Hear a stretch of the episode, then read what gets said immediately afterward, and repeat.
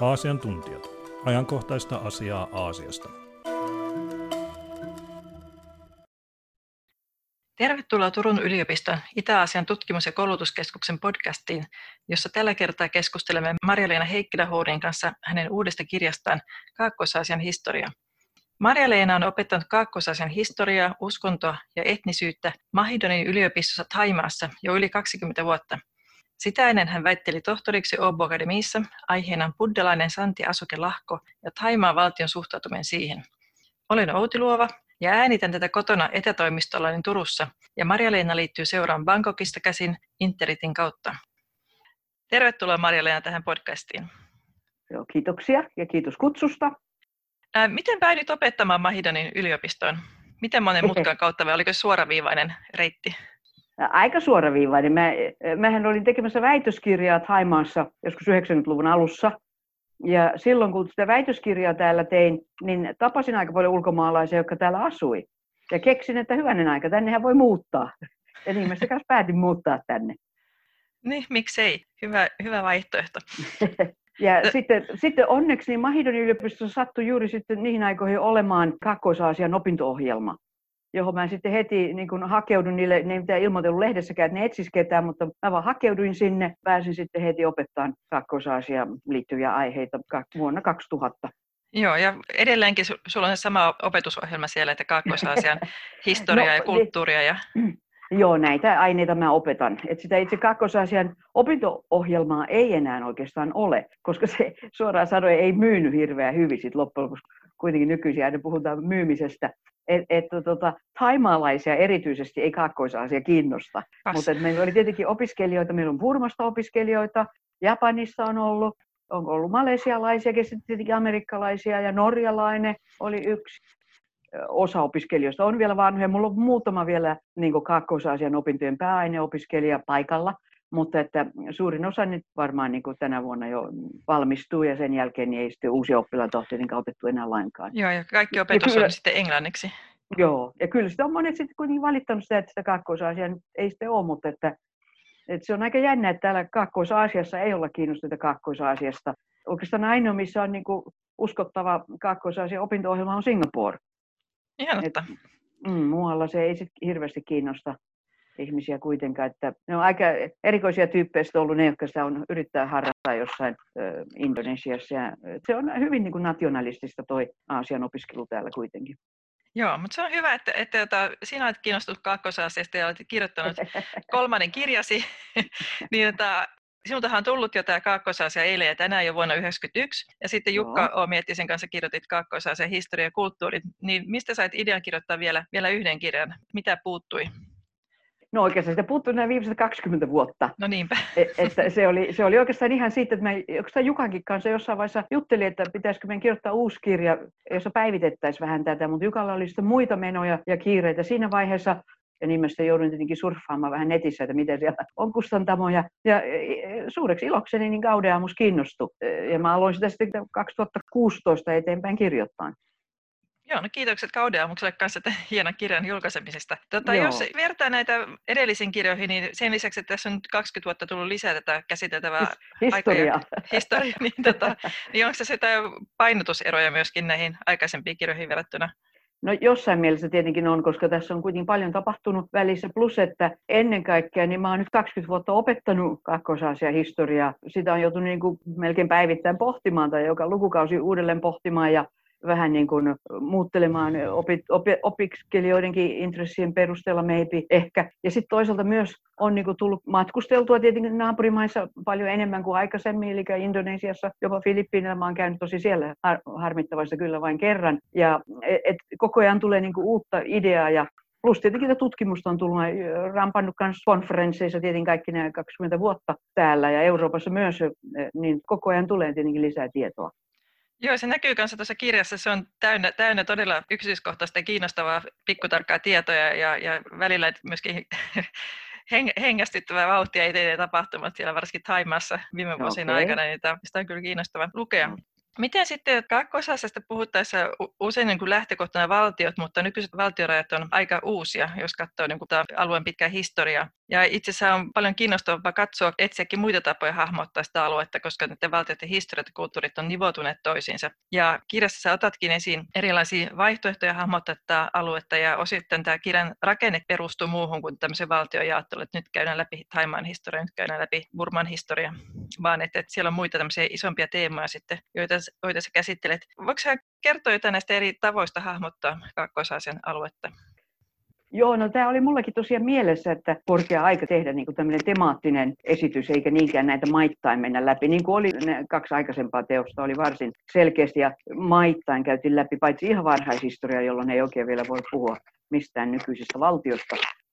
Ja sitä mä kyllä vähän niin kuin pähkäilin ja sitten itse asiassa kustantajakin kanssa keskusteltiin, että olisiko sitten järkevää niin kuin tehdä muuten jotenkin enemmän temaattisesti tämä kirja, mutta tultiin siihen tulokseen, että toisaalta kun ei, Suomessa on kuitenkin niin hirveän vähän kaakkoisasiatuntemusta ja, ja, ja tekstejä, että ehkä sitä kuitenkin kannattaa vaan tehdä maitain. Että oikeastaan kustantajan ehdotus oli ihan tehdä niin kuin alusta loppuun melkein maittain se, mutta mä sain sotkettua sitä siinä sen verran niiden varhaishistorian jälkeenkin vielä, että sen sijaan, että mä olisin lähtenyt sitten kertomaan vaan niin kuin jokaisen maan historian heti niin kuin 1200-luvulta jonnekin nykyaikaan, niin mä siinä sitten sain kuitenkin vähän niin kuin hajotettua sitä vielä temaattisesti, ja ne maat on niin kuin eri järjestyksessä, mikä voi tehdä tietenkin lukijalle se vähän hankalaksi, koska se joutuu hyppälehtimään siellä etsimään, että missä tämä nyt jakuu.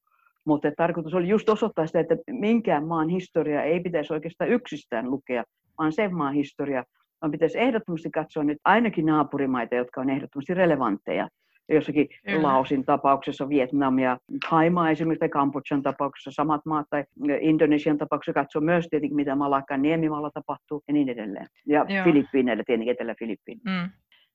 Ja varmaankin se paikallinen historiankirjoitus siellä on kanssa aika nationalistista, että kirjoitetaan just oman maan historiaa ja sitten ei, ei välttämättä kiinnittää huomiota niihin naapurimaihin. Joo, no se on tietenkin suuri ongelma. Täällä ylipäätään tietenkin niin ollaan hyvin vähän kiinnostuneita historiasta, ja jos, niin vain propagandistisessa mielessä. Ja tietenkin siis omalla kielellä ehkä kirjoitetaankin vähän enemmän, mutta jos katsotaan, että mitä esimerkiksi julkaistaan englanniksi, niin, niin se on tietenkin aika heikkoa. Hyvin vähän on, niin kuin, että olisi omanmaalaiset, malesialaiset kirjoittaisi Malesia historiaa, tai vietnamilaiset kirjoittaisi Vietnamin historiaa, saatika, että kambodjalaiset kirjoittaisi Kambodjan, niin sitä ei oikeastaan ole että mä olen sitä mun oppilaillekin tässä 20 vuotta yrittänyt sanoa, että hei, että teidän täytyy kirjoittaa teidän oma historia, muuten me tapellaan koko ajan niin kuin tämän angloamerikkalaisen version kanssa. Aivan joo, että kaikki, kaikkein tunnetummat teokset kakkosasiamaiden historiasta on, on länsimaalaisten kirjoittamia. Se tietysti tuo omia ongelmiaan. Tulee, tulee aika erilainen näkökulma kuin jos kakkosasialaiset itse kirjoittaisi sen. Kyllä, kyllä. Et se on, on suuri ongelma, että siinä täytyy olla ihan täysin remontti oikeastaan saada niin kuin, tähän historiankirjoitukseen. Mutta e, se vaan nyt toisaalta jatkuu näin. Ja sitten sit muutamia näitä, jotka se kirjoittaa niin kuin, oman maansa historiasta englanniksi, niin ne katsoo vähän taaksepäin, niin ne on tietenkin koulutettu Cornellissa ja Oxfordissa ja, ja niin edelleen. Eli usein ovat myös omaksuneet tavallaan sen länsimaisen näkökulman niin kuin kaakkois historiaa. Et sitä on todella hirveän vaikea murtaa. Mm, mm, aivan. Mutta miten eri tapoja hahmottaa tätä aluetta, niin kun, tota, tai jos puhutaan ensin siitä, että mistä termi kaakkoisasia niin on tullut, sehän on myös aika tuore termi ja, ja taaskin kerran niin länsimaisten keksimä.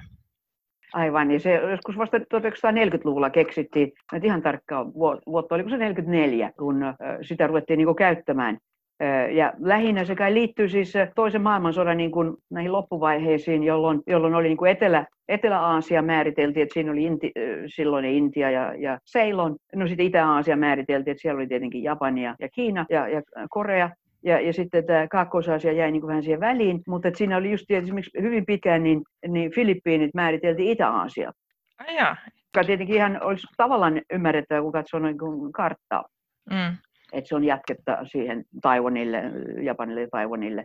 Ja, e, että se on tosiaan vasta jostakin vuodelta 1944 keksittiin tämä kai suunnitelma Lordi Mountbatten tarvitsi, tätä, tarvitsi jonkinlaisen nimen. Hänestä tuli sitten Kaakkois-Aasian niin alueen ylipäällikkö. Se niin kuin määriteltiin Kaakkois-Aasian sotatantereiksi sitten. No näin, näin, näin voisi tietenkin sanoa, joo. Mm. Ja sitä ennen tavallaan ei mitään nimeä sitten oikeastaan ollutkaan. Että, että se on sinänsä todella hyvin uusi käsite. Ja sitten huvittavinta on tietenkin se, mä en tiedä mainitsinko mä sitä kirjassa enää, mutta että mä olen ehkä aikaisemmin maininnut se, että, että sehän on japaniksi myös Tonan Archia. Eli japanilaisetkin kutsuu tätä kaakkois-Aasiaksi, vaikka heiltä katsottuna tämä on lounais Joo, joo, itse asiassa mainitsit sen kylläkin. Joo, joo mä huomasin sen kanssa. Että... Et, niin, et se vaan osoittaa just sitä mm. uskomatonta eurosentrismiä, mikä tässä niin kuin on. Joo, joo. Ylipäätään, että mehän kutsu, siis vielä niin kuin tänäänkin saattaa huomata, että jotkut kutsuvat Aasiaa niin kuin kaukoidäksi, mikä on niin kuin erittäin länsisentri niin. tai eurosentristä. Niin, joo, joo. Ja ennenhän tätä kaakkois-Aasiaa, niin suomeksi näitä alueita kutsuttiin taka-Intiaksi ja, ja taka-Intia, Indokiinaksi. Joo, joo. Et ne kaikki käsitteet on hyvin epämääräisiä, niin kuin kauko-itä ja, ja taka-Intia, kaikki joka on Intian takana. Ja, ja, mm. ja, ja sitten tosiaan tämä Indokiina, johon sitten usein lisättiin myös Taimaa, mikä ei tavallaan niin kuin, et, ei tietenkään kuulunut siihen, tai Burma. Mm. Et sitä ei niin kuin sille tajuttu oikein, että mit, mikä se semmoinen Indokiina on. Mutta sitten jos ajattelee, miten tota kakkosasia aluetta voisi hahmottaa, niin siellähän on iso, iso jakolinja menee niin mantereen ja meren, meren välillä, että, että voidaan puhua manner kakkosasiasta ja merellisestä, ja niillä on sitten ihan omat erityispiirteensä. Joo, no näin mä sen nykyisin on kanssa sitten jakanut yleensä, että, että se on oikeastaan aika selkeä se, että puhutaan tästä mantereesta, kakkosasian mantereesta ja, ja sitten erikseen niin kuin kakkosasian tavallaan saaristosta. Mutta, että, mutta toisaalta sekin menee vähän sekaisin, koska kun sanotaan, että kakkosasian saaristo, ja ajatellaan tietenkin Indonesia ja Filippiinejä ja osa Malesiasta, niin myös Malesian se manner tietenkin kuuluu tähän Kaakkois-Aasian mm. saaristoon. Mm. Siinäkin se menee kuitenkin taas risti. Se, että, että eteläiset alueet tai nämä saaristoalueet, ne on kaikki eh, esimerkiksi malaji kieliä puhuvia alueita. Mm. No oikeastaan se alkaa Taimasta, koska meillä on toi Pattani tuolla, missä puhutaan malajikieliä. Et e, ei sekään mikään täydellinen jako tietenkään Niin ja ole. sitten voi ehkä ajatella myös uskontoa, että, että Manner kakkosasiassa on buddhalaisuutta ja sitten saarilla mm. islamia se, se tavallaan se jako ehkä sitten on oikeastaan aika perusteltu. Se, että enemmistöuskonnot on mantereella on, on, on buddhalaisuus eri muodossaan ja sitten saarivaltiossa islam, mutta myös täytyy muistaa tietenkin Filippiinit ja kristinusko. Mm, mm. Kyllä, joo. Ja sitten jos ajattelee etnisiä ryhmiä, niin ei taida olla yhtään nyt silleen etnisesti yhtenäistä valtiota. Että tuossa kirjan alussakin mainitsit, että brittien laskelmien mukaan niin Myanmarissa on 135 etnistä ryhmää. Ja mainitsit kirjassa, että Haimaalla on niin poikkeuksellisesti aika kiinteä identiteetti. On etnisiä ryhmiä, varmaan useita kymmeniä. On, on, on. Sitä oikeastaan tässä kirjassa kanssa yritetään vähän murtaa juuri tätä myyttiä siitä, että on olemassa vain yksi tai kansa. Mm. Mutta että se on, onnistunut, se on ollut sellainen myytti, jota on onnistuttu myymään aika hyvin. Mutta muissa maissa niin tosiaan siis se etninen kirjo on aivan valtava kun käy tuota kirjan sisällysluettelua läpi, niin, niin mun huomio kiinnittyi siihen, että siellä oli monta alaotsikkoa, jossa mainittiin buddhalaisuus ja islamin rooli politiikassa. Ja voitaisiin puhua vaikka buddhalaisuudesta politiikassa, monethan suomalaiset on käynyt kaakkois maissa ja, ja varmaan hahmottaa buddhalaisuuden hyvin rauhanomaiseksi ja ajattelee ehkä, että siellä ne munkit sitten elää luostareissa keskenään ja eikä tota osallistu yhteiskunnalliseen toimintaan, mutta, mutta näinhän ei ihan ole. Joo, no sen takia me juuri nimenomaan tässä tällä kertaa, koska tämä viimeiset 20 vuotta on ollut villiä menoa, niin sen takia tässä kirjassa nimenomaan halusin nostaa niin kuin tavallaan tämän uskonnon merkityksen vähän joka maassa. Siis uskontohan on ollut politiikassa mukana tietenkin aina, kristinusko myös. Jos katsotaan Filippiinien uskon, Filippiinien katsotaan vaikka Burmaakin, katsotaan vaikka Vietnamin historiaa, et, kyllä se on niin kuin joka maassa tietenkin uskonto ja se sekulaarihallinto, niin nehän on aina kulkenut enemmän tai vähemmän käsikädessä. Ja siinä on tavallaan niin kuin kaksi vaihtoehtoa. Kaikki nämä uskonnolliset johtajat, ne kääntyy hallintoa vastaan, valtiovaltaa vastaan, jos ne tuntee, että se, että se on jotenkin heille vaarallinen. Tai, mm. Mutta sen takia esimerkiksi siirtomahallintoa vastustettiin aika avoimesti. Ja, ja myöhemmin sitten ehkä jotain sotilasdiktatuuria on vastustettu. Vietnamissa sotaa, Telän sotilasdiktatuuria vastustettu. Filippiineillä katolinen kirkko liittyi tähän Markkosin vastaiseen liikkeeseen. Et siinä mielessä se on tietenkin vähän semmoista illuusiota kuvitella, että, että nämä nyt tosiaan istuisi vaan jossain kaikki meditoimassa. Aivan. Miten tota, voiko esimerkiksi buddhalaista ja luostarilaitosta jotenkin verrata vaikka kirkon asemaan eurooppalaisissa valtioissa? No se on tietenkin vähän olla heikolla jäillä. Et, et, ehkä niin kuin ihan suoraan tietenkään voi koska ei ole mitään verotusta eikä ole mitään, että luostarit pitäisi jotain kirkon kirjoja, luostarikirjoja. Niin, että, että tietenkin se rooli on sillä tavalla aika erilainen, mutta ehkä kuitenkin se moraalinen rooli, että koska se, no sanotaan, jos se buddhalainen luostarilaitos, niin se on ollut kuninkaille hyvin tärkeä niin kuin tukipilari. Sitä on jo Tampaa kirjoittanut aikoina ja Ishi Joneo, buddhalaisuus ja, ja valtio, tai Sangha, buddhalainen luostarilaitos ja valtio. Että kyllä se suhdetta on niin tutkittu jo jotakin 70-luvulta lähtien, 80-luvulla. E, että kyllä se niin kuin nähdään läpi historian, että totta kai sen sekulaarijohtajan jonkun kuninkaan, niin sen on ollut pakko saada osa ainakin munkkikunnassa tukemaan itsensä, mutta ei välttämättä tietenkään kaikkia. Siis että voi olla tietenkin, että yksi lahko tukee tai yksi porukka tukee tai, tai enemmistö tukee, mutta vähemmistö vastustaa. Mutta, mutta silloin sen pystyy vielä jotenkin niin kuin kontrolloimaan tietenkin. Mutta tullaan, jos tullaan siihen tilanteeseen, niin kuin oli siirtomaajalla, että tavallaan kaikki buddhalaiset munkit vastustivat siirtomaa, oli hyvin helppo tavallaan ylipuhua ne kaikki buddhalaismunkit vastustamaan, melkein kaikki vastustamaan siirtomahallintoa, koska se oli niin selkeä, selkeästi jotenkin dominoi ja, ja rakenteli kirkkoja ja rakensi kouluja kristityille lapsille ja niin edelleen. Niin, niin silloin tietenkin se on suurempi sitten ongelma vallanpitäjillekin. Joo, ja se mainitsikin kirjassa, että, että 1900-luvun alussa niin burmalainen munkki ja kansallinen johtaja U. Ottama niin piti brittejä vakavimpana esteenä tiellä Nirvanaan. Aivan. Joo, se, se oli minusta hyvä havainto. Mutta Sitten... valitettavasti tästä U-ottamasta valitettavasti tiedetään kovin vähän, mutta olen kanssa yrittänyt kovasti aina selvittää hänen retkiänsä, mutta että joo, se on aika vahva lausunto. Ja myöskin sitten, jota siis, siis äh, buddhalaisuus ja sosialismi on, on kietoutuneet yhteen joissakin liikkeissä. Et mainitsit myös kirjassa buddhalaisen sosialismin ja sitten taas, että miten länsi, länsivallat yritti saada sotien aikaan buddhalaisen etääntymään tästä sosialistisesta suuntauksesta. Ja sitten vielä 1970-luvulla oli munkki Kittivuuto, joka julisti, että buddhalaisuuden mukaan kommunistin tappaminen ei ollut paha teko, koska kommunistit ovat pahan ruumiillistumia, jotka piti surmata. Siis vaikka tärkeintä buddhalaisuus on arvostaa elämää, Juu. niin silti oltiin valmiita sitten tappamaan kommunistit. Joo, mutta tässä, tässä, tässä just nähdään se, että miten tärkeää osaa niin buddhalaisuus on ollut, esittänyt tai ollut mukana mm. Kaakkois-Aasian politiikassa. Viimeiset, se oli melkein 50 vuotta, käytiin kylmää sotaa 40-luvun puolivälistä jonnekin 90-luvulle. Mm. Ja se oli juuri se aika, jolloin tietenkin buddhalaisuus jälleen kerran niin erottautui ja, ja oli niin kuin jonkinlainen poliittinen uhka jopa joidenkin mielestä. Ja koko tämä tämmöinen tavallaan keskustelu sosi- buddhalaisesta sosialismista, se on tietenkin sinänsä ihan, ihan soopaa, koska ei mitään buddhalaista sosialismia ei, ei tietenkään ole olemassakaan. Mutta toisaalta se, että buddhalaiset elää yhteisössä ja, ja buddhalaisuus kaiken kaikkiaan tietenkin on periaatteessa vastustaa hirveätä tuhlailua ja, ja, ja, ja mammonan keräämistä ja kiintymistä mammonaan, ja, ja, koska se on kaikki täysin buddhalaisuuden vastaista. Niin se, se on siinä, siinä mielessä niin on sitten yritetty sekä Taimaassa että, Burmassa varsinkin esittää niin kuin jonkinnäköinen buddhalaisen sosialismin muoto, mistä sitten tietenkin myös Schumacherin nostui tämä saksalainen taloustieteilijä, mutta että tavallaan sen oikeasti sen taustalla oli tietenkin yritys tarjota kansalle ei-marksilaista kommunismia, ei-marksilaista sosialismia, koska marksilaiset sosialistit ja kommunistit oli viidakossa taistelemassa hallitusta vastaan. Mm. Ja, ja yrittää niitä niin kuin, tavallaan vähän vetää mattoa niiden alta ja, ja tarjota niin kuin, kriittisille ihmisille ja, ja köyhille niin kuin toista vaihtoehtoa, että ei tässä tarvita nyt mitään niin kuin kiinalaista tai marksilaista maalaista kommunismia, että meillä on tämä oma sosialistinen buddhalaisuus, että, että se oli sellainen tavallaan niin ovella vaihtoehto.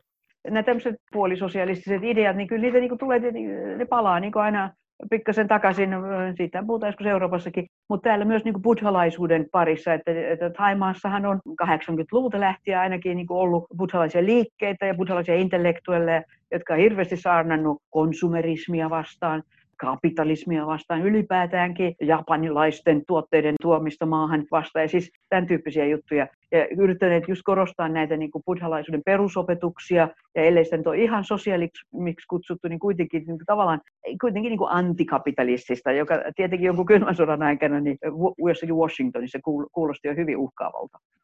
Aivan. Miten tämä tota, sun väitöskirjas äh, käsitteli Santiagoke lahkoa, niin se taitaa edelleenkin olla hyvin, hyvin aktiivinen Taimassa.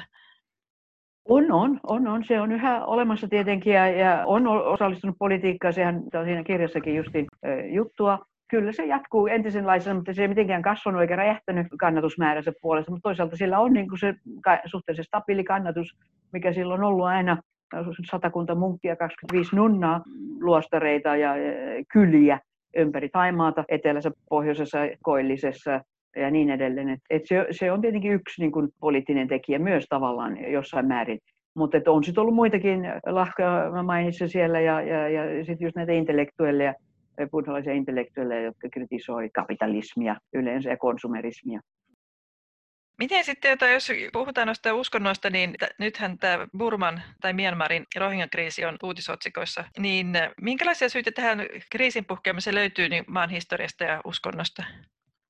No mä on, sitä just yritän kanssa kirjassa käydä läpi ihan varhaishistoriasta lähtien tai sieltä etnisyydestä lähtien, että on, on niin kuin iso juttu siis, että siellä on mainittu tässä, kun mä puhun näistä intialaisista, kaakkois-Aasian intialaisista, niin mä mainitsen heidät siinä yhteydessä. Ja sitten tietenkin kun puhutaan tästä Miau kuningaskunnasta, joka on yksi sitä varhaisia Arakanin kuningaskuntia, niin Siinä yhteydessä tietenkin mainitaan suhteet niin kuin, siis Bengaaliin yleensä, mutta jo siis hindu-bengaali kuningaskuntiin oli ilmeisesti hyvin läheiset suhteet ja arkkitehtuurisesti tuli vaikutteita sieltä Bengaalien hindu-kuningaskunnista. Että et, siis niin kuin suhteet Bengaaliin on ollut olemassa jo tuhat vuotta ainakin, ehkä ylikin tuhat vuotta, mutta siis sitten kun ruvetaan katsomaan tätä ryhmää, tätä Rohingya-ryhmää, niin ongelma on se, että heitä ei löydy mistään historiankirjoista. Ja, ja se on yllättävää, koska toisaalta, niin kuin mä maininnut siellä, niin, niin britit löysivät 60 eri Chin-ryhmää ja, ja kymmeniä eri, eri Kachin-ryhmiä, ja, tai kymmenkunta ainakin Kachin-ryhmää ja, ja kuinka monta Garen-ryhmää ja niin edelleen. Niin se on outoa. Ja sitten tämä on niin kuin se, että heiltä tavallaan puuttuu historia Burmassa. Ja, ja, ja sen takia niin burmalaisissa on hyvin vaikea niin kuin hyväksyä, että he olisivat jotenkin niin kuin maan Aivan. asukkaita, vaan siellä, siellä on niin kuin koko ajan se fiilis ja tunnelma, että nämä ihmiset on itse asiassa bangladeshiläisiä. Puhuvat Bangladeshin chittagongin murretta ja ovat bangladeshiläisiä. Ja, ja sitten hyvin vaikea, tietenkin he sanovat, että he ovat asuneet siellä sukupolvien ajan, ja se on tietenkin mahdollista, mutta sitten ongelma, että heillä ei tavallaan niin papereita näyttää. niin, eikä, eikä historiankirjoitusta, joka, joka osoittaa, että he ovat joka... siellä. Että historiankirjoitus niin. on tärkeää. No tässä se nähdään juuri.